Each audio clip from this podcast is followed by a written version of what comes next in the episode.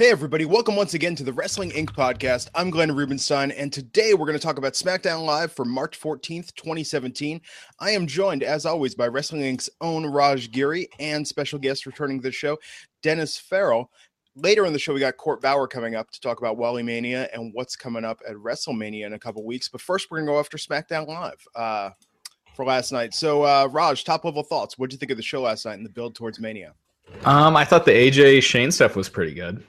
Um, you know, AJ, I feel like he they they could have done more for him to be angry directly at Shane mm. as opposed to um, you know not at Daniel Bryan or, or, why he's specifically mad at Shane. Uh, but being that what it was, it, it, it still was. I thought it was done really well. As far as the rest of the show, I it, I thought it was pretty poor. Uh, other than that. And Dennis, how about you? I can't agree with him more. Uh, the burying of American Alpha continues. I mean, they finally get TV time, and the most exciting thing during that match was a beat up Shane McMahon just staggering around backstage. They they got to do more for American Alpha here. I think it shows how how far they've fallen when you know fans are chanting Angle. And granted, they knew that Kurt Angle was at the building, but still, uh, you know they they they're not into American Alpha as much as they really should be. Yeah, weird that they had Angle there and not doing anything on TV. Well, it wasn't. You know, they they usually don't do that when they have a Hall of Fame inductee. They don't have him appear on TV unless it's a an active wrestler like Jerry Lawler or Ric Flair. Mm-hmm. So he was there doing stuff with Daniel Bryan for for social media. That's going to be out soon. I really liked at the beginning how Daniel Bryan was on the phone and they didn't specify who he was talking to, but he was like, Yeah, yeah, we got that coming up later. yeah, and Becky versus Natalya. I thought that was a clever way to sort of tease the show.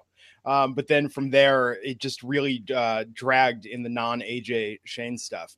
Um, and yeah, that was interesting during American Alpha versus the Usos to have like the Shane cam backstage with everything going on it was uh, just a just a weird night. Um, I did highly enjoy talking smack afterwards, but we'll get to that in a little bit. So yeah, we started with uh, AJ coming to the ring, cutting a promo, talking about he was looking for Shane, all his list of grievances, everything that he thinks bad that has happened to him, pretty much since uh, he had the title last summer. And uh, commentary last night, JBL and Tom Phillips, no Otunga, no Mauro. That was different. Um, I mean, so so we're to believe that it's true. Otunga is actually shooting some sort of film, and Mauro was stuck in the snow. Yeah, I mean, Mauro tweeted about it the night before that he might have a yeah. tough time getting there because of the blizzard. Um, and yeah, uh, Otunga is film, uh, filming a movie, so um, yeah, that's all. That's all true. I mean, uh, you know, I think if they were switching to a two man booth, I don't think they'd do it quite as you know drastically as they uh, you know as one week go from four to two but yeah. but yeah that's that's all true. I feel like we're using movie a little too hard here. I think we should add straight to dvd probably to this guys right? Wasn't his last thing uh one of those adam sandler netflix movies with Rikishi? I mean, I think that's what it was the last time Otunga was out because he was doing a movie. That was when he came back and was like, I was talking to Rikishi on the set of a movie the other day, and people were like, What in the hell are David Otunga and Rikishi doing in a movie? Yeah, you know. Um, yeah, he's he's got a few movies that he's actually working on right now, but yeah, yeah. I mean, nothing, uh, nothing really big. Huh.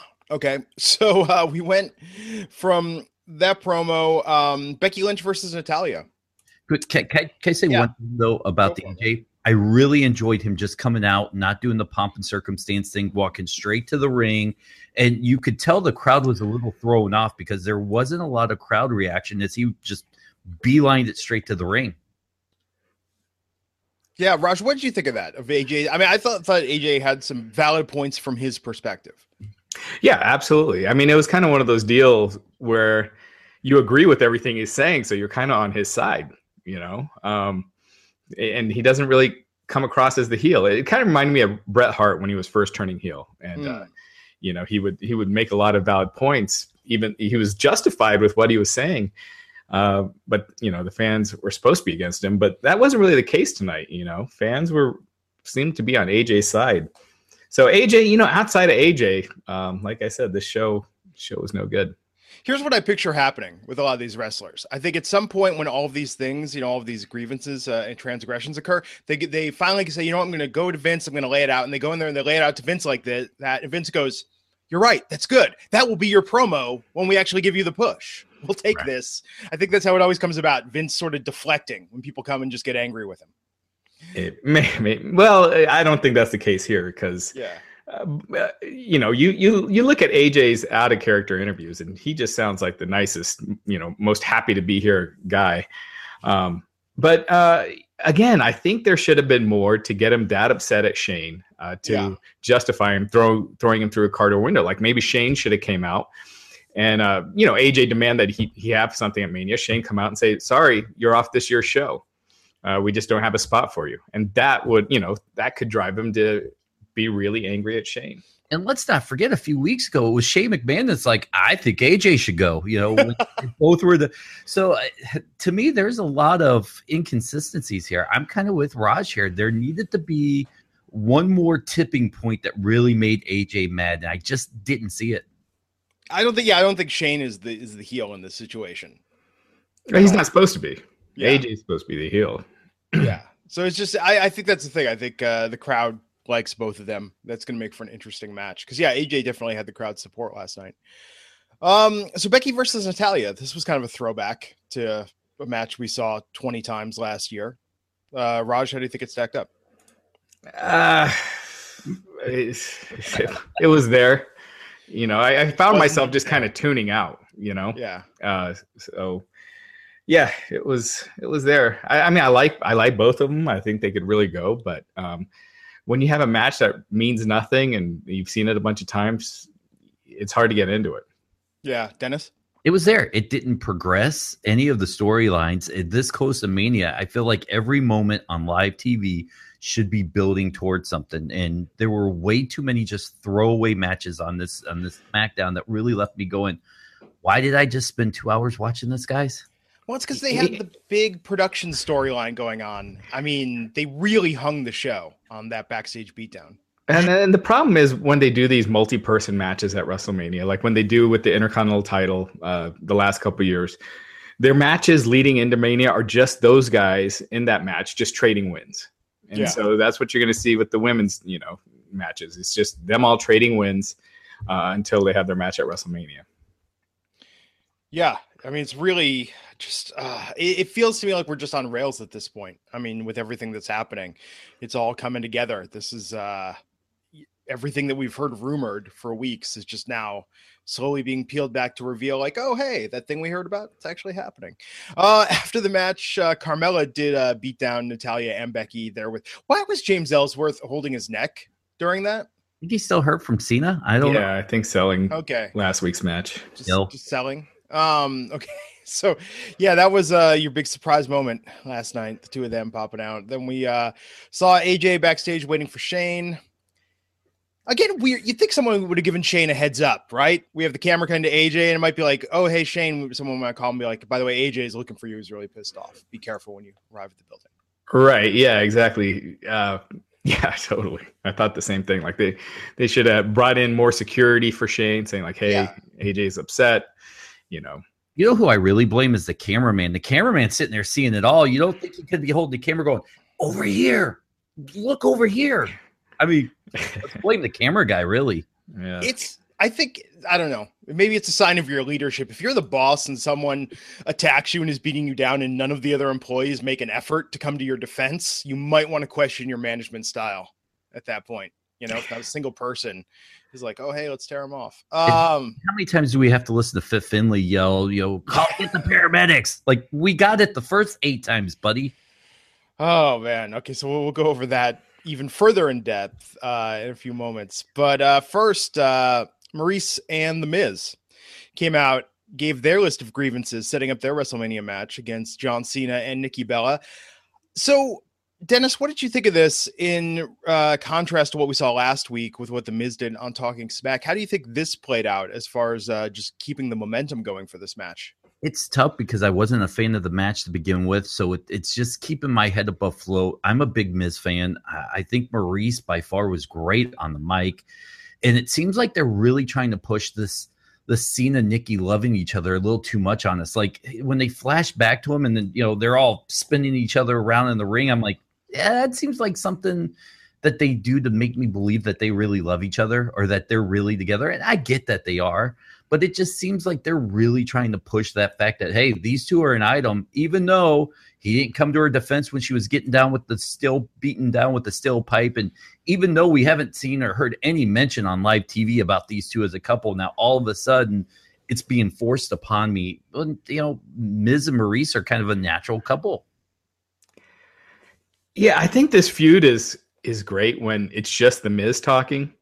I thought once you had Maryse and Nikki Bella talking and, and that that backstory, it just seemed like the crowd didn't care. I didn't care. And I know they use the same storyline on Total Divas, but it just it just it just died as soon as uh, Maryse and Nikki Bella started going back and forth. Well, you know, it was I complicated. Think... It was a complicated backstory Maryse was trying to give there. Normally, these feuds are built on again. We've said it before. Like, you think you're the best, I'm the best. You're a fake, you're a phony. But Maryse was like, back when they went to do the first season of Total Divas, they approached me. They approached her. She came to me as my best friend and said, "No, wait, let's hold out for more money." It was much more complicated with Maryse and her accent trying to sell it to an arena than a lot of these feuds. Yeah, and I like when you have a backstory as opposed to just throwing two people out there for no reason.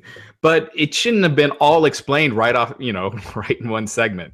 You yeah. could have done uh you could have done like a sit down where you kind of tell the backstory um, or you know you know some other way than going out and cutting a long promo uh, that the people really didn't care about you know the the Miz and Cena are just enough by themselves to really push the storyline, and then you kind of have the women get involved. I could have bought that. They don't need to have their own backstory to progress this feud. I, I think they're pushing that too much onto us. The the Miz and Cena, you know, the Miz Cena's holding me down. Cena's this guy. That's enough in itself. Let's uh, build more on that.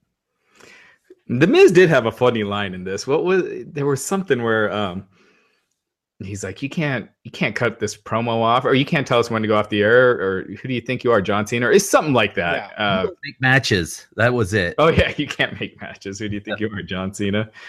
so you know, Miz is the MVP of this feud. Uh, John Cena's just kind of been there, um, and uh, yeah, Maryse and Nikki. Maryse, you know, her delivery on everything was good. It just was way too long. It was too much to explain, and it's something the crowd didn't care about. Yeah, I think they need to protect Maryse with these promos more and let her do it on Talking Smack. Let her do it backstage because mm-hmm. I mean, she she held her her own very well in front of the crowd, but I think that you could tell the crowd was starting to turn until she dropped bitch at the end, and everyone was like, "Whoa, we love swearing." Yeah, you that's know? how on SmackDown every woman's feud. That's how you know when yeah. it's getting heated. Uh, but the, the star of that segment, though, I think was Daniel Bryan when he came out at the end and talked about how much he wants to punch Miz in the face and just listed off his grievances and then made the match for Mania. I thought that was a great uh, button punchline to the whole thing. Right. No, I agree. Three minutes yeah. too late. I mean, the, the women really drug that down. And then when they brought Daniel Bryan out, I had to kind of snap back in and go, oh, I'm interested again. So I felt like if they could have brought him out just a, a minute, two minutes, three minutes earlier, I'd have been like, whoa, this is cool. Yeah. So uh, we went from that to Mickie James versus Alexa Bliss, and uh, yeah, Dennis thoughts. Yeah, uh, once again, see my recent comments for the first women's match of the night. It was just there. Uh, I kind of watched it with my wife, and she made a couple funny comments I won't repeat on this podcast about Mickie James, and we giggled and waited for the next match. Raj. You know, so Alexa, you know, brings Mickie back. They're aligned for a while, and then their first match is just this throwaway match on SmackDown. Felt like there should have been, if you're going to do their first matchup, have it build more because this just felt like complete filler when there was enough backstory that it shouldn't have been. But yeah, it was just, you know, it was back to the women just trading wins. Yeah, yeah, Mickie won. So I mean, it's really setting it up. I think uh, the possibility that it's uh championship is anyone's for the taking. I'm guessing Alexa keeps getting beat until WrestleMania and, and walks out as champ. Yeah. Unless Naomi's able to come back. Yeah. So backstage, again, AJ waiting backstage for Shane. Renee Young interviews AJ while he's waiting backstage for Shane. No one thinks to give Shane a heads up. Uh, car pulls in. Shane just gets attacked, thrown through a car window. Uh, the beatdown went on for a good two or three minutes uh, before Fit Finlay came came in and finally broke it up. AJ comes back, gets in another shot, And uh, yeah, this really sets it all up with uh, Daniel Bryan firing AJ afterwards. But so so let's talk about the beatdown itself. Um, Raj, what'd you what'd you make of the segment? How'd you think it, it was pulled off? I thought it was really well done. I you know, uh, and not to belabor the point, I still think there should have been uh, more provocation for AJ to be that upset. But I thought it was really well done. Uh, the car window thing was a nice touch.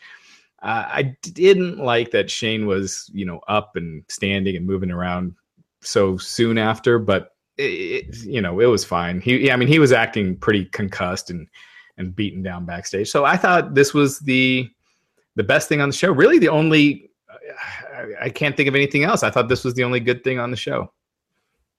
Yeah, Dennis. I I agree. You know, the the only nitpicky complaint I have was that blood flow seemed a lot more uh, uh, urgent when they came back from the cut. from the was it commercial or or another match? When they came back all of a sudden that thing was like flowing and i thought man you know eh, maybe a little nitpicky there. I i was okay with just that little bit of blood the first few minutes first few seconds after he went through. I thought all right he's going to come back. But the beating itself was real old school like i really felt like i was watching Attitude Era Wrestling again. I, I I had a smile on my face. It was a great throwback segment. You know, you were waiting for Stone Cold to come running in and throw some cement in someone's. It was it was great. I thought this was a great throwback. I enjoyed it. I will say some of our commenters in the YouTube chat are saying this, and I agree. I thought the camera inside the car part well, yeah. Uh, oh, my wife was like, "Who has a camera inside their car for no reason?" And it was like the third car in line, so it didn't really belong to anybody either. Yeah, yeah. I mean, that was the moment that took me out of it a little bit. Yeah, yeah, I agree uh, with that. But I think uh, other than that, it was produced well. Although they did the same thing. How many times did they reshow it on SmackDown throughout the night, and then they showed the whole thing again in its entirety on Talking Smack? I mean, you could tell WWE was very proud of this. They wanted to make sure people saw it. But uh, I thought they they less is more in these cases, and I think the WWE has a tendency to replay things maybe two or three times too many sometimes. Right, but yeah, it was well done, and it's yeah. obviously they think this is probably in a lot of ways, this might be the most important SmackDown match. I think people care about this more than um, Bray Wyatt versus Randy Orton, and and, and yeah. more than the Miz and John Cena against. I mean, the Miz and Maryse against John Cena and Nikki Bella. So, you know, yeah, um, this is kind of um, their main event. So Daniel Bryan fired AJ, which uh, was an interesting wrinkle in the whole thing. Odd for him also. He keeps saying like, "I think he's the best wrestler in the company." but I'm getting rid of him. It's like you know. Uh, well, I bet my guess is that Shane is going to say, "If you want your job back, you got to beat me." You know, yeah. like it's not a. Uh, but then again, they still have a bunch of live events, so they'll have to explain that. Which I mean, they could say he's contractually obligated to those, but uh, I, my guess is that it, it leads to a stip at WrestleMania. Yeah, as opposed um, to just Shane saying, "All right, I'm bringing you back." You know, a week later so interesting match following all that that they uh, followed with was Mojo Rawley versus Dolph Ziggler. Um, I I thought this could have actually been better on a different night. Uh, Mojo won by countout, but I can't even say with a straight face. What do you guys think of the match? I mean, it was just really there, right? Meant to be there. It's like trying to push what a stipulation of a battle royal is, and I think anyone that's been watching wrestling, you know, knows that you win by throwing the person over the top. So this, I mean, this just sucked. Yeah. yeah.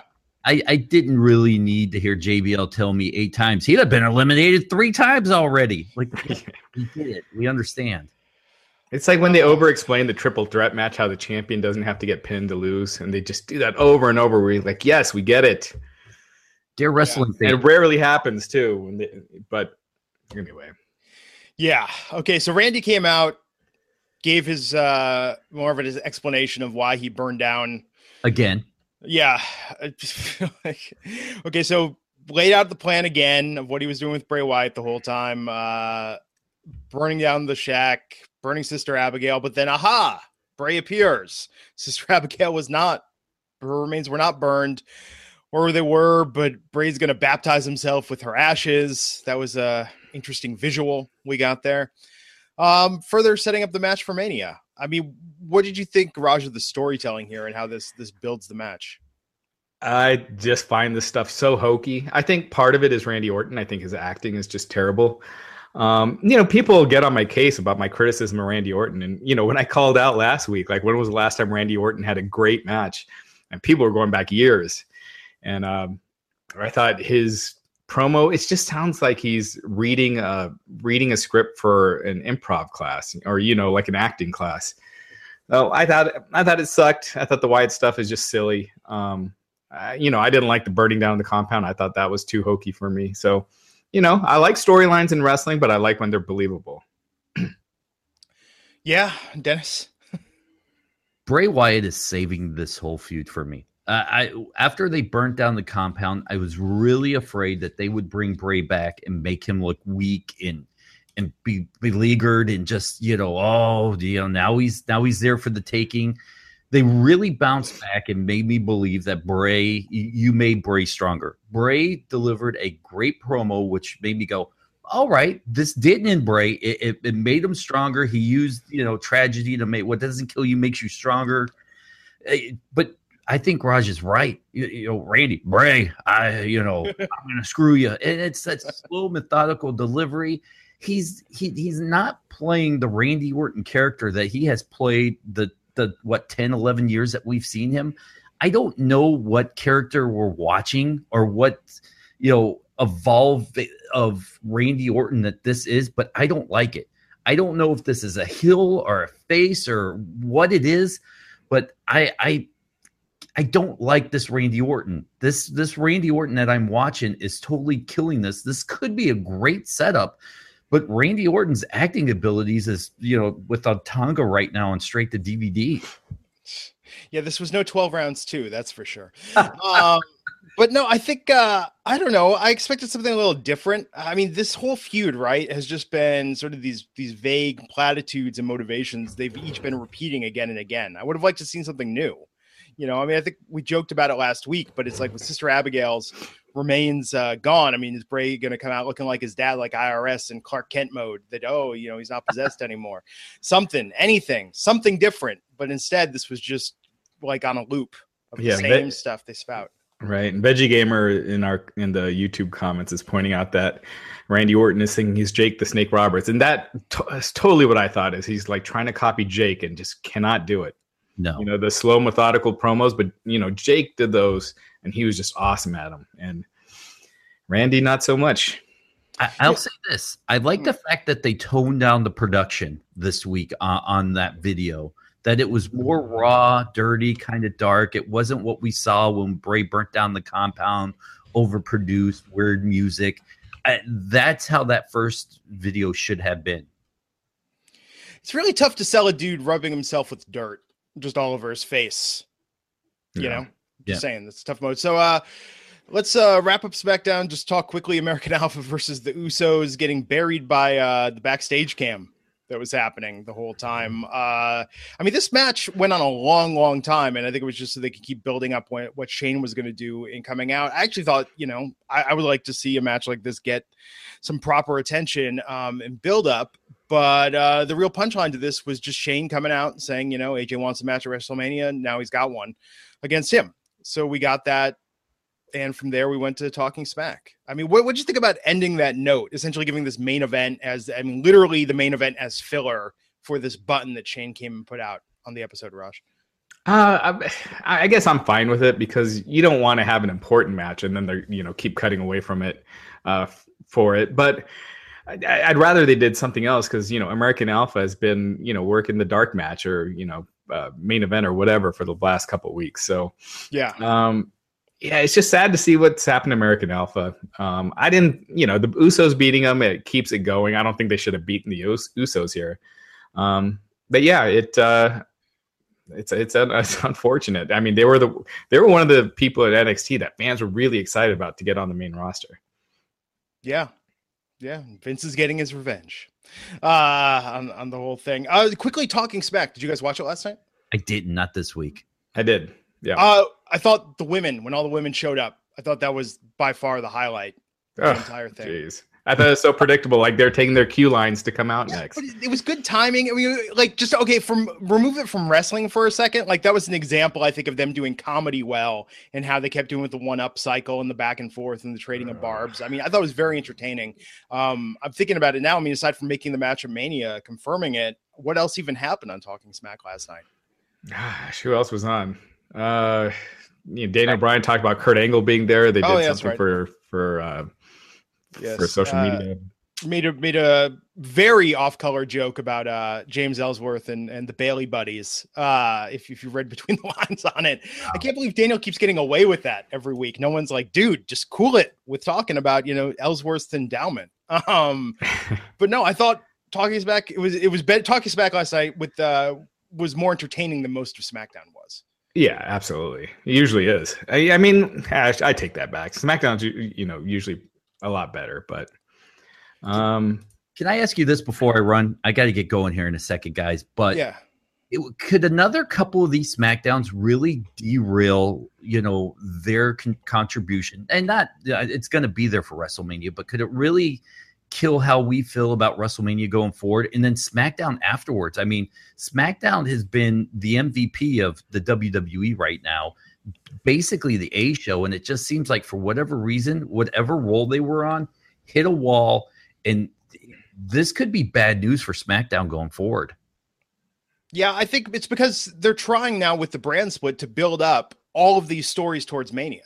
So they have this very clear destination endpoint and they can't divert from it too much. And so I feel like with Raw and SmackDown for the next couple weeks, we're going to see the same thing where it's just a lot of filler in between their tent poles, Mm-hmm. you know?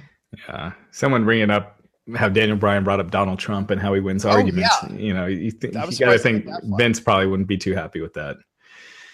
All right. But um, well, uh, well, thanks again, Dennis. Thanks for joining us this Yeah, week, man. and we'll see we'll see you back here again. I'll be here when you need me. Thanks, guys. All right, take care, man. Yeah, so let's talk about uh, what's coming up for for Mania. We're going to have Court Bauer joining us in a moment. So Raj, uh, what's Court going to be talking about?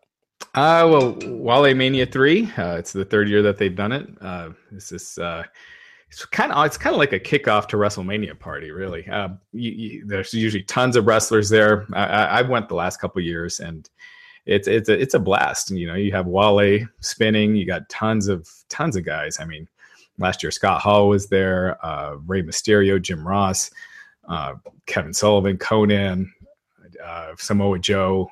Uh, I mean, it's just it's it's just a, a huge list. I think actually Samoa Joe was the year before, but um, last year with Big E was there. Um, so yeah, it's a ton of fun. Um, so yeah, I definitely you got to check it out. It's, it's it's a fun way to to start off the weekend. Um, real quick, eh, did you did you get to see the uh, NXT UK poster that No, no, I didn't yet. Um, is that is that where uh, the buzz is coming right now about what's up with Shinsuke? Yeah, yeah. So uh, Triple H tweeted a poster for the. Uh, so NXT will be at the Download Festival in the UK again this year. Uh, they were there last year, and yeah, front and center is you got Bobby Roode, you got Asuka, uh, you know Sanity, uh, some some other guys, but no Shinsuke Nakamura. So Huh. it's definitely gotten people talking like a main roster debut is coming up. Interesting. Well, we shall see. I mean, if any time, right? The night after uh, Mania. Hey, before uh, Court gets here, let's uh, take a moment and thank the sponsor of this episode, DDPY. You've heard us talk about DDP Yoga and the amazing thing it's done for people's health, for people's bodies. Guys like Chris Foley, or pardon me, Chris Jericho, Mick Foley, AJ Styles, Goldust, and other WWE superstars who love using DDPY. For a limited time, DDP is having a Hall of Fame sale where you can get DDPY DVDs for 30% off. And that includes three months of full access to the DDP Yoga Now app or if digital only, you can get the DDP Yoga Now app for 30% off. You can also buy a Maxer combo pack at 30% off and get 50% off the second one. This offer expires on April 1st when DDP goes into the Hall of Fame. Sign up now at ddpyoga.com slash wrestling inc. That's ddpyoga.com slash wrestling inc to take advantage of this special offer. And we congratulate Diamond Dallas Page for being part of the 2017 WWE Hall of Fame class. It's going to be great. Um, God, Shinsuke on the main roster. I I'm so excited for that, but also very nervous about what's going to happen. Yeah. All right. Well, I think joining us is Court. Court, can you hear us? I think you're on mute right now. Hey guys, what's going on? Hey, Court, how you doing? Not bad. You guys ready for WrestleMania in two weeks? Ready as ever. Man, it, it's weird when you say two weeks. I'm like, dang, that's really coming up soon. It's the promoter in me. You know, you, you have this internal clock. When's your event? You know, for me, it's 15 days for Wale Mania and then a few more days for WrestleMania on April 2nd. But this is the crunch period and the uh, road to WrestleMania and all things in Orlando. And uh, what are you guys thinking of the card, the main event? You know what? I actually think this year's WrestleMania is a lot stronger than last year's. I, I know a lot of people hate the the amount of part timers, and I, I, think that's a very valid argument that that occupy the top matches. But as far as matches that are interesting, at least on some level, I think it's way more interesting than than last year. I thought last year's card was kind of a dud. Yeah, it's interesting where they booked Brock Lesnar in this thing compared to last year. Last year against Dean Ambrose, and to me, it's kind of shocking to see how Dean Ambrose uh, and his stock has kind of slid since since last year's WrestleMania, where he was being positioned as the top guy with the championship, and now he seems to have fallen a few paces down to uh, the Intercontinental Champion, but really not a focus for this year's WrestleMania. And I, you know, I kind of can track it back to this one big moment where I think there was a light bulb moment for WWE, and it's during that Steve Austin podcast. And Steve Austin had some constructive criticism for him, and I think everyone in the back, the light bulb went off, and they were like, "Yeah, that's true." And since then, I don't think he's upped his game. Yeah, do you think there was any heat on Steve for that as well? Because he hasn't done any podcast since then. You know, with WWE. I mean, he's had WWE stars on his. No, but no, no, no, it, it, no. The no heat on Steve over that. Um, I think that was just to the. I think that was the last one he was contractually obligated to do. Yeah. yeah. And I think from a business point, it makes sense, right? I mean, why does WWE want to keep promoting all the stuff that Podcast One owns when they could be working on their own stuff for the network? Well, no, not that. I mean, uh, the, there was the, Austin's done other podcasts with WWE yeah, yeah. stars. I mean, like it's they're know. on good terms. They're on they're on good terms. There's no there's no there was no weirdness from that, but it was an aha moment for the back where I think a lot of people in the office from talking to them were like, yeah, you know, Steve kind of hit it about Dean Ambrose you know and he feels like if you watched him has he really has he regressed has he pushed forward is it kind of like his offense kind of a cliche now to me it is and i think he's really talented and i, I haven't seen him evolve as a talent frankly the only guy of the shield i've seen really up his game has been Seth Rollins, and he's been injured, but you can see he's constantly trying to reimagine himself. His offense is always unique. Uh, you never say a, Seth Rollins match is cliche, and you know you can see that rebound spot and clothesline like you do with Dean Ambrose. But um, know, I'm not knocking Dean Ambrose. I love the guy. I just wish he was in a better spot, but I think he kind of has himself to blame this year. Yeah, I know when he was WWE champion, and even right after he lost it, was at the top. A lot of the the older generation I talked to, the one guy that they'd criticize the most um, was Dean Ambrose. They wouldn't criticize Kevin Owens because uh, you know they would talk about Ambrose's look and how he presented himself as champion, but they wouldn't say that about Owens. And they just they just did not like how Ambrose was performing as champ and and the way he carried himself and he, he just doesn't uh, he just wasn't presenting himself as a top guy. And I wonder how much of that has to do with the scripted environment of WWE and where, where what they see his character as being, as opposed to where he could take it if uh, the handcuffs were off a little bit.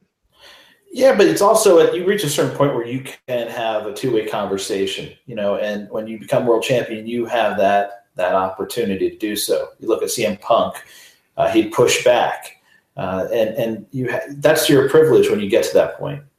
Yeah, Vince values you, but he also expects you to continue to push forward, and and he doesn't want a guy that's kind of uh, in neutral and I, I, think that you kind of saw that with Dean Ambrose through the end of 2016 and into 2017. And nothing says that more than how you're slotted at WrestleMania. You kind of know your worth to Vince McMahon based on how you're slotted, and that that can either create some pushback if you want to go to them and say, "Hey, I'm, I'm I'm really not even factored into this. What the hell?" Or you can, you know, just go long, roll with the punches, and then it's a, it's like you're in quicksand if you do that. Right. Yeah, it's kind of interesting with uh, the SummerSlam, you know, SmackDown main event was Dean Ambrose uh, versus Dolph Ziggler for the WWE Championship, and now you got Ziggler in the Battle Royal.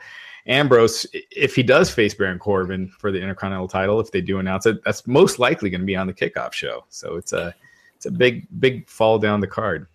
Yeah, it's a fall from grace, and uh, sometimes you got you got to get there and show it in the ring, but also be right outside Vince's door, knocking on his door and pitching new ideas and explaining what you want to do to up your game.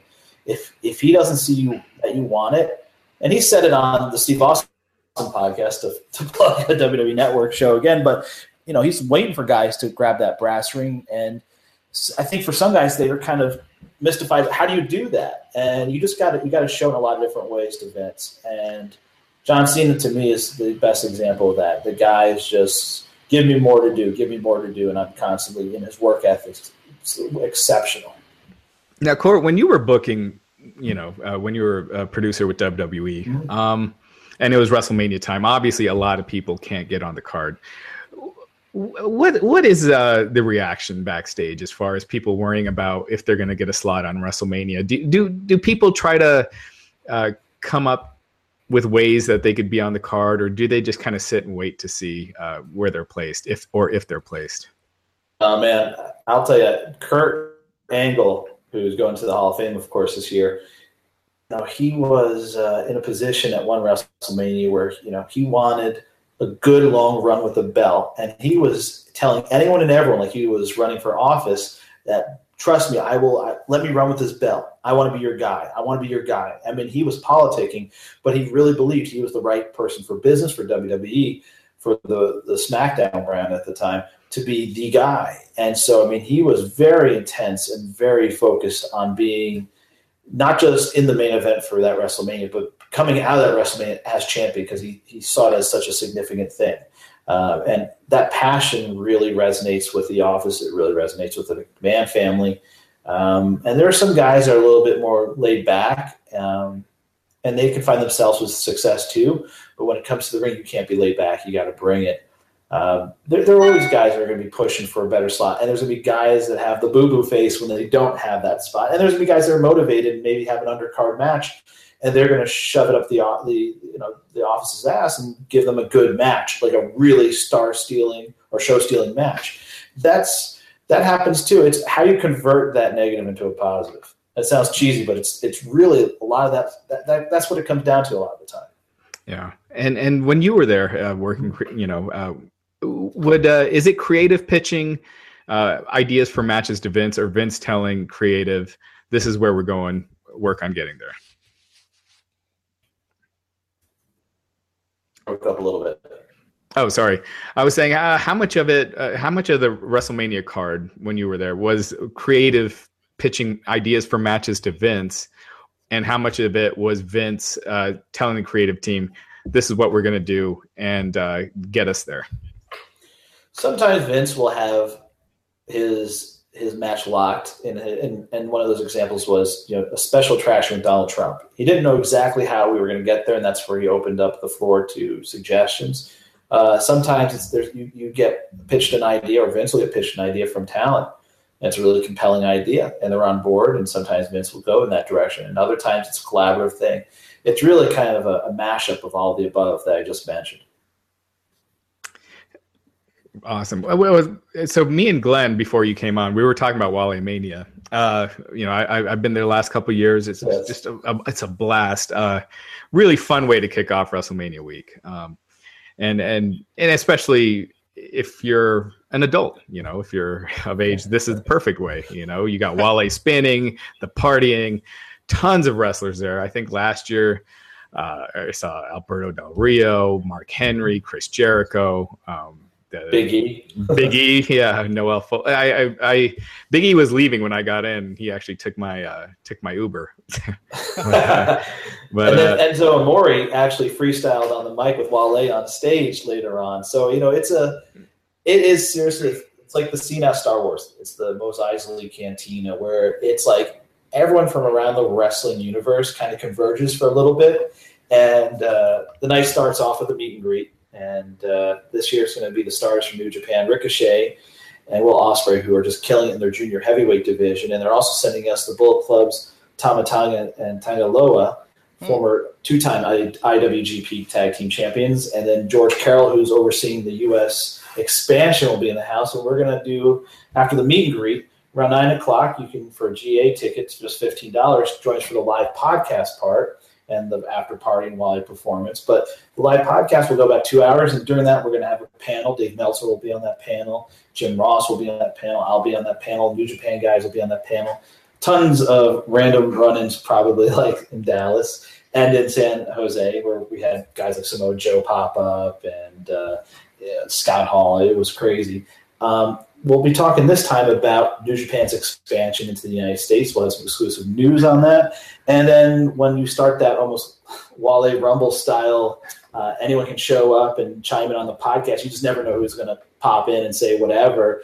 Uh, I remember Biggie was pretty funny and he said, uh, "I'm not going to say anything too controversial because I don't want to get fired before WrestleMania." Before WrestleMania, and he popped the room. Uh, and then we'll do a fan Q and A with everyone on stage. So whoever's there on stage, you know, you have an opportunity to ask some crazy random people from Japan to maybe even WWE. You never know uh, a question, and it's a really really fun environment. And after that, then Jamie Iveen's going to be our DJ for the after party to the Vegas style after party, and then Wale will perform, and then you just see wrestlers hanging. If you've ever heard about wrestlers hanging at a nightclub or bar in the stories, that's kind of how this is. It's a lot of fun, and we just put a limited amount of meet and greet tickets on sale at MLW.com. We have just a handful. It's going to sell out. If you want to get a ticket and do the meet and greet thing, it starts a little bit before uh, the live podcast at 6.30. The event's on uh, Thursday, March 30th. Get those tickets at MLW.com or on Eventbrite. And uh, it should be a lot of fun. I'm really looking forward to it. It's at Tier Nightclub right downtown in Orlando. Super convenient. It's like two blocks from the Amway Center and uh, it's a great weekend. And last year, uh, actually, I think the last couple years, it sold out pretty fast. So if don't yep. don't wait to get your tickets, jump in and get them now. Yeah, this is our biggest nightclub we've run. We keep getting bigger and bigger. This year, it's like three times the size of Dallas. So wow. you know, it, it's we and we sold out our meet and greet tickets in the first two hours, they went on sale in November, and then just uh, yesterday, we, we kind of quietly, low key announced that we were going to be putting tickets on sale. So they're on sale right now. Just a handful of extra meet and greet tickets. So grab them. Uh, you don't want to miss meet and greet. You get to get an autograph. You get to take a picture with the guys, and uh, it should be a lot of fun. And then you get uh, actually you'll have seats for uh, the live podcast. GA, you never know what's going to be available. So it's another luxury getting that that ticket. Awesome, and and like I said, it was just, it's it's a blast. I, I, really urge everyone to check it out. I'm definitely I haven't decided if I'm going to Orlando this year just because the last couple years have been so crazy hmm. uh, regarding maintaining the site while being there for WrestleMania. But uh, I'll definitely be at at Wale Mania three if I'm there. Um, I did want to ask you, you you you know MLW Radio is working with uh, New Japan, to, you know, to you know presenting this as far as mm-hmm. you know the New Japan stars being there. And as someone that has followed New Japan for so long, what are your thoughts on Shinsuke Nakamura being in NXT for a year? Chances are he'll probably be moving the main roster shortly, if not the night after WrestleMania, shortly after that. Mm-hmm. Um, but a guy like Shinsuke Nakamura, who's who's you know been working classic matches forever, um, at his age, to keep him in NXT for a year. It, it's it's a it's a conversation of uh, serving two masters because I would have preferred he would have been instantly called up like AJ Styles was, and quickly they went from not giving him the mic to giving him the title for a good run with John Cena. Nakamura would have knocked it out of the park as well, but they're also trying to balance these different brands, and they needed someone on NXT to uh, headline, and so Shinsuke Nakamura fell into that role. Um, if you look at NXT promotional material for, say, June of 2017 for the UK tour that's come up, I did not see his face on the poster that just went out. Uh, you see Eric Young, you see Bobby Roode, you see uh, a lot of guys, but you don't see Shinsuke Nakamura, which tells me he's coming up, and it's probably happening before the draft, which I would think would be in June or July of this year. And uh, that it's long overdue, but uh, it, the clock is ticking. He's 36, and he has not just a bump card that's like anyone else. He has a bump card that includes MMA fights and a long career in New Japan. So it's like, let, us get on with it. And he's a, he's already done great business in terms of merchandise sales. Uh, he's a he's a guy that transcends. He has incredible charisma. It's it's a no brainer. But again, I think it just comes down to they were moving talent around, and he was just slotted for that. That was his fate for 2016. Um, guys, if you guys have questions for Court, feel free to leave them uh, in the live chat or on our uh, on the in the comment section. Uh, so you were there. You were there for that WrestleMania with Donald Trump, right? I was. So who approached uh, Donald Trump about taking the stunner and having beer poured on him? You know, Vince basically was the conduit for all things Trump, uh, and unless you were there in the trenches and there was something going on at TV and uh, it was pretty straightforward by you know by the numbers nothing but vince. And donald have a relationship that goes back you know uh, 35 years at least. And so uh, they had uh, they got along great. And so and, and donald was game for anything. It was surprising to see that he was willing to even do the goofs on his hair and stuff. It was uh, it was surreal going through it. And you know it's more surreal looking at what happened in November. Uh, and now we have a WWE Hall of Famer in the White House. Yeah. Well, you kind, you kind of have two now, Linda McMahon as well. yeah, it, it's it's crazy when you see some of those photos that come out, and uh, this is something I think that Vince has long wanted, and uh, you know, it's kind of like The Godfather. You know, it, it's it's it's that that that drive to go legit, and that's pretty legit when you're in the uh, cabinet for any administration uh, as part of the presidency.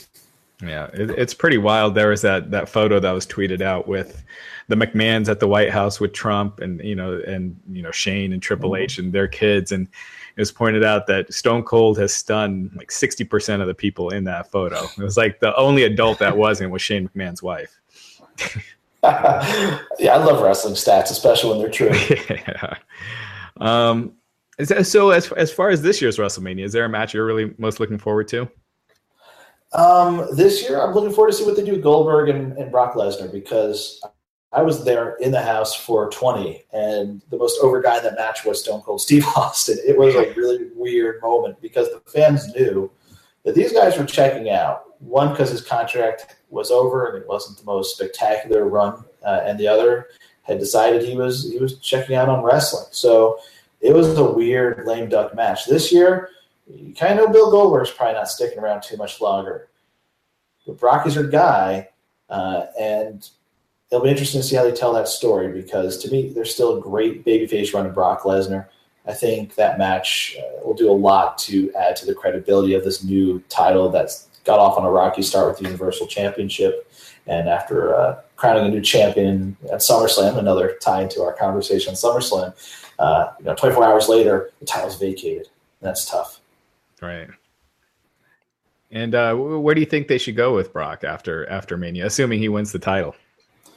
You know, I'd love to see Roman Reigns as a heel. I really would. I don't know if they'll ever do it, but if there was a time and, and having him established as part of maybe Triple H's faction that seems to be slowly kind of being cobbled together, where you have Hunter, you have Kevin Owens, perhaps, uh, Samoa Joe, and then you have uh, something like Roman Reigns add to that. That's a very compelling heel group that really solidifies it. And then if they're going against maybe Braun Strowman, who I could see being a big babyface for the company in 2017 beyond, and Brock Lesnar is part time, you kind of need a faction to go against these monsters because it, it, just adds more depth and layers to what you can do on three hours of Raw. But also, there's constantly another hurdle and another stepping stone to get to the evil boss at the end of the video game, which I think they could do a very good job with Hunter there, and whoever's the guy at the end of that, that's you know toss up. There's that's a pretty loaded regime if they were to do something like that. Uh, but that's how I'd probably book it. And as far as Nakamura to the main roster, which brand do you think could use him more? Um, well, if, if you look at, at, at Raw, I would love to see him on SmackDown just in terms of pure matchups. But if you look at Raw, they really are going to need a shot in the arm. They're losing Chris Jericho probably before May. They're losing Goldberg at some point in April, May at the latest. Probably could be.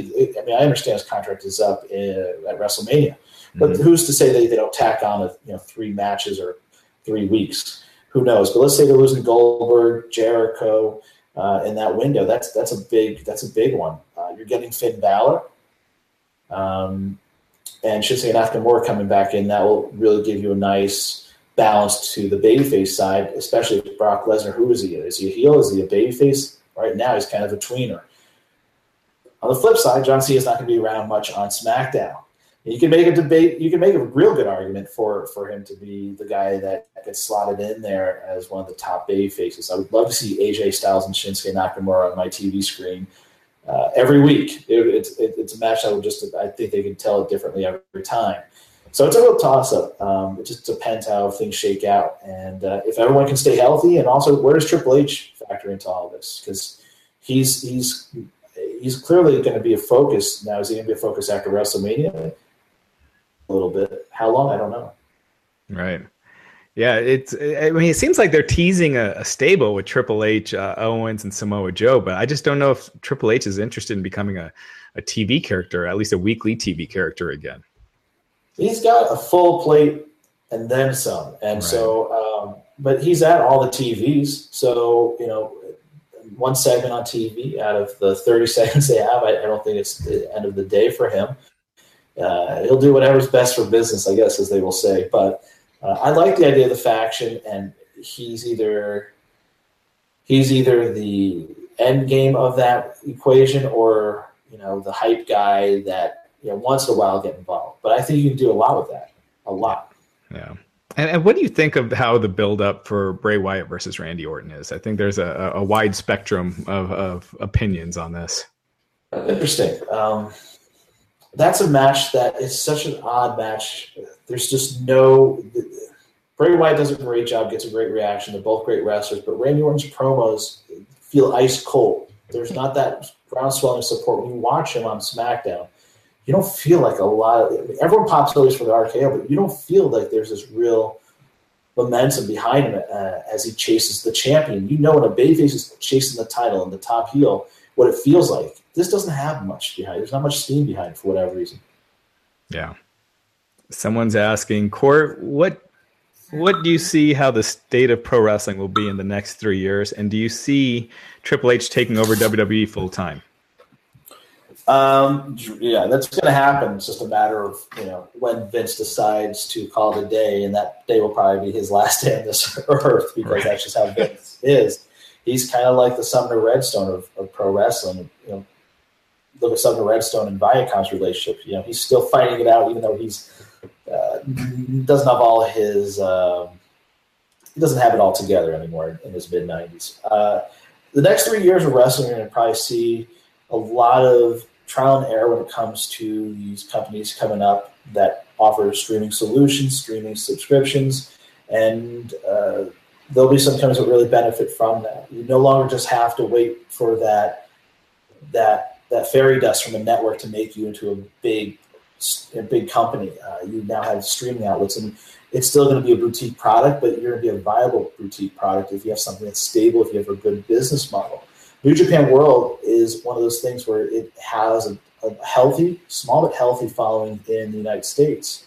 Over the next three years, if they can uh, have some synergy with AXS TV, which is in 50, 60, 70 million homes, uh, and uh, build this out to have an English component, uh, they could have a very viable uh, one-two punch uh, with an OTT and with a network or cable network deal.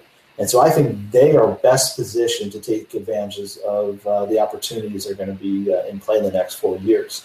Ring of Honor is, you know, their destiny is determined by senior management, Joe Koff, and the powers that be above Joe Koff at Sinclair Broadcasting. I probably think they're not going to I, I, think they're going to still be in the same position they are now, uh, based just on you know you look at how they've tracked under current leadership, and I, I don't think they're going to do anything outrageous. They're risk averse, and uh, they've been stable because of it. Uh, I think NXT is going to be an interesting one because again, there's that balancing act. How do they play into the bigger picture? You know, they they tried to tour Australia and New Zealand. They had to cancel some of those shows. Um, they do their best business when they piggyback off of WWE's big pay per views and come in on a Saturday or Friday. Uh, they're they did okay on their first round of house shows last year, but softer on their second and third rounds to the market. So uh, it, they're going to be probably dependent on who's involved with the company, like any company. Uh, but uh, I think New Japan has probably the best opportunities and has the best potential to break out in the next three years here in the United States.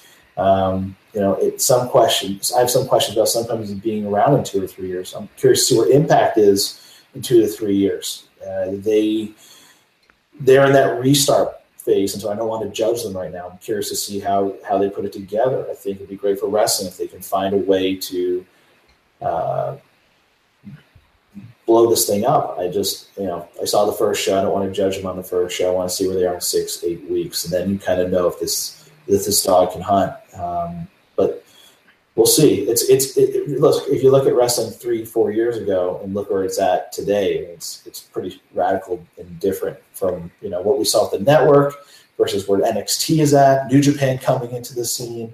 Lucha Underground kind of had a big splash and now has kind of been lost in the shuffle.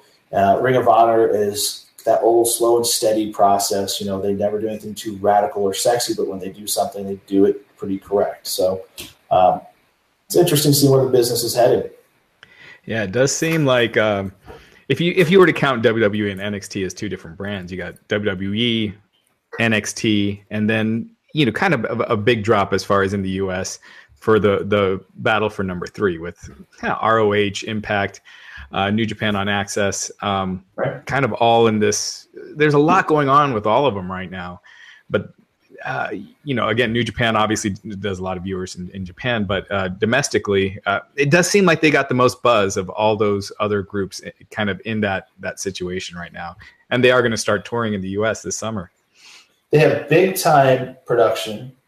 They have big time announcing, even on AXS, with Jim Ross Hall of Fame, with Josh Barnett, who does a great job and has worked for New Japan as a wrestler, is a former UFC heavyweight champion, very credible in that position. Uh, and they're in more households than anyone but WWE by virtue of their AXS TV deal. You add a second layer to that with their, their OTT. New Japan World has a huge subscription base. It's the second, it's only second to WWE. It's a, it's a big gap between first and second, but still, they're built to run. And, if you look at the pay per view end, they had a really successful first show. It wasn't what I would say, you know, gangbusters, but they had they exceeded expectations by the pay per view company. So they're the pay per view companies look at them uh, in, in, in, a good way, whereas other companies they're duds or they're they're they're, just not interested. So they, they have a lot of good faith and goodwill uh, from the fans to business partners, and their in their internet product speaks for itself. But big production, big time announcing, uh, very polished production and they're always top sellers. If you look at merchandise, another key metric, look at ProWrestlingTees.com. Look at some of their top sellers. It's Kenny Omega, it's New Japan gear, it's still Bullet Club stuff, Young Buck stuff. Um, that tells you a lot. These guys can draw money, and I think they'll do very well in uh, their their their pursuit of the United States. Yeah, I, we'll get one one last question. Someone's asking if if uh, we could ever see Triple H versus Shane McMahon. Now you've you know obviously uh, seen their relationship over the years. Um, you think you think that's a match they would consider ever doing? Can you repeat that? Uh, do you think uh, WWE would ever, or Triple H or Shane McMahon would ever consider doing a program together? Oh yeah, uh, you know with Vince, it's whatever you know. If he can make money with something, he'll do it. Um, but you know, right now they're on two different islands, and so they're they're trying to keep things separate. You don't see the Raw versus SmackDown attraction at WrestleMania, and rightfully so. You want to establish these leagues, these brands as separate entities, and uh, you don't want to kind of mix and match too early. Uh, so I think they've done they've been very disciplined, and that's something that gets overlooked. Is they could have gone there for WrestleMania, they did not. Um, will they ever go to Shane versus Triple H? If there's a way to do it, uh, neither guys are getting younger. In fact, seeing Shane take that, you know, just that backstage brawl yesterday, he goes 110%, always has, always will. But it's like, oof, hard to see him sometimes take some of those shots. Right. Yeah. Uh, and here, I'll, I'll ask you a question. Was uh, working at Wrestling Inc. in the 90s your best job? oh, hell yeah. Paid the best. nice. All right. Well, I know, uh, you know, we got an interview with Tony Schiavone up. Uh, the the final part was posted yesterday. Great guy. Yeah. It was such a fun interview. He's got the the new podcast at MLW. I guess it's it's it's it's uh, seven episodes in now. Yep, seven episodes in, and it's been great to have Tony reconnect with wrestling. He grew up like us, a huge wrestling fan and got to go into the business through the Crockett's. And you know, I, you know, if you have a rough patch on the job at some point, but circumstances lead it to be the last impression maybe that you left the fans, and it's it, it's it, I think it, it it was a negative way for him to leave the business. You know, just it was tough for him. The WCW was falling. Uh, he even says he didn't care at a certain point, but you don't want to be remembered for that. And so for him to come back into the podcast and be really, he's like I say, he's like Bob Saget. He's like the last guy you expect to drop all this crazy foul language. Uh, he has a great sense of humor, but he also has great insight from the Crockett days to his time at WWF to WCW during their their, their peak. Uh, and so I think it's been able, it's been great for him because it's been, it's allowed him to reconnect with the business, and it's been very positive and uh, a great job. And that, that's a great show. It drops every uh, Monday morning, 6:05 a.m. MLWRadio.com. It's a really fun show, and I've learned stuff about guys like Goldberg I never knew, DDP stuff. That just, I just, it's not out there. And Tony has some really unique insight and there's no politics politics for, for Tony because he's not looking for a job. He works for the Braves down in Georgia, and uh, you get that uncut, uncensored take from someone that's been there for a long time. Yeah. Well, great, Court. Thanks. Thanks for joining us. Joining us again. And uh, where can people find you on on Twitter? You can find me on Twitter at Court Bauer, C O U R T B A U E R, and I'm also on Instagram. And uh, hope to see everyone out at Wale Mania in 15 days, Thursday night, March 30th, at Tier Nightclub, downtown Orlando. Wale will perform. New Japan will be in the house. Uh, MVP will be in the house. Jim Ross will be in the house. Kevin Sullivan, the Taskmaster, talking old school WCW, will be in the house. Um, the man behind WW Creative Ish, the parody account, he'll be in the house. Uh, Dave Meltzer. It's a who's who. We haven't even announced everyone yet. I mean, it's just it's crazy. Marty DeRosa will be there. Sarah Shockey. Um, it's a lot of fun and a lot of surprises are coming your way if you go and check it out. MLW.com. Tickets start just fifteen dollars. It's a hell of a deal. Awesome. Well, thanks for joining us, man. So, uh, Raj and I will be back Monday night with Mr. Matt Morgan to talk about Monday Night Raw. Raj, anything people should look for on the site before we take it home? Uh, the, the final part of my interview with Josh Barnett will be coming up tomorrow. Tons of stuff. You know, WrestleMania season. It's just busy as hell right now. So keep checking us out. Awesome. So until next time, everyone, I'm Glenn Rubenstein, and we'll see you back here on the Wrestling Inc. podcast. Take care.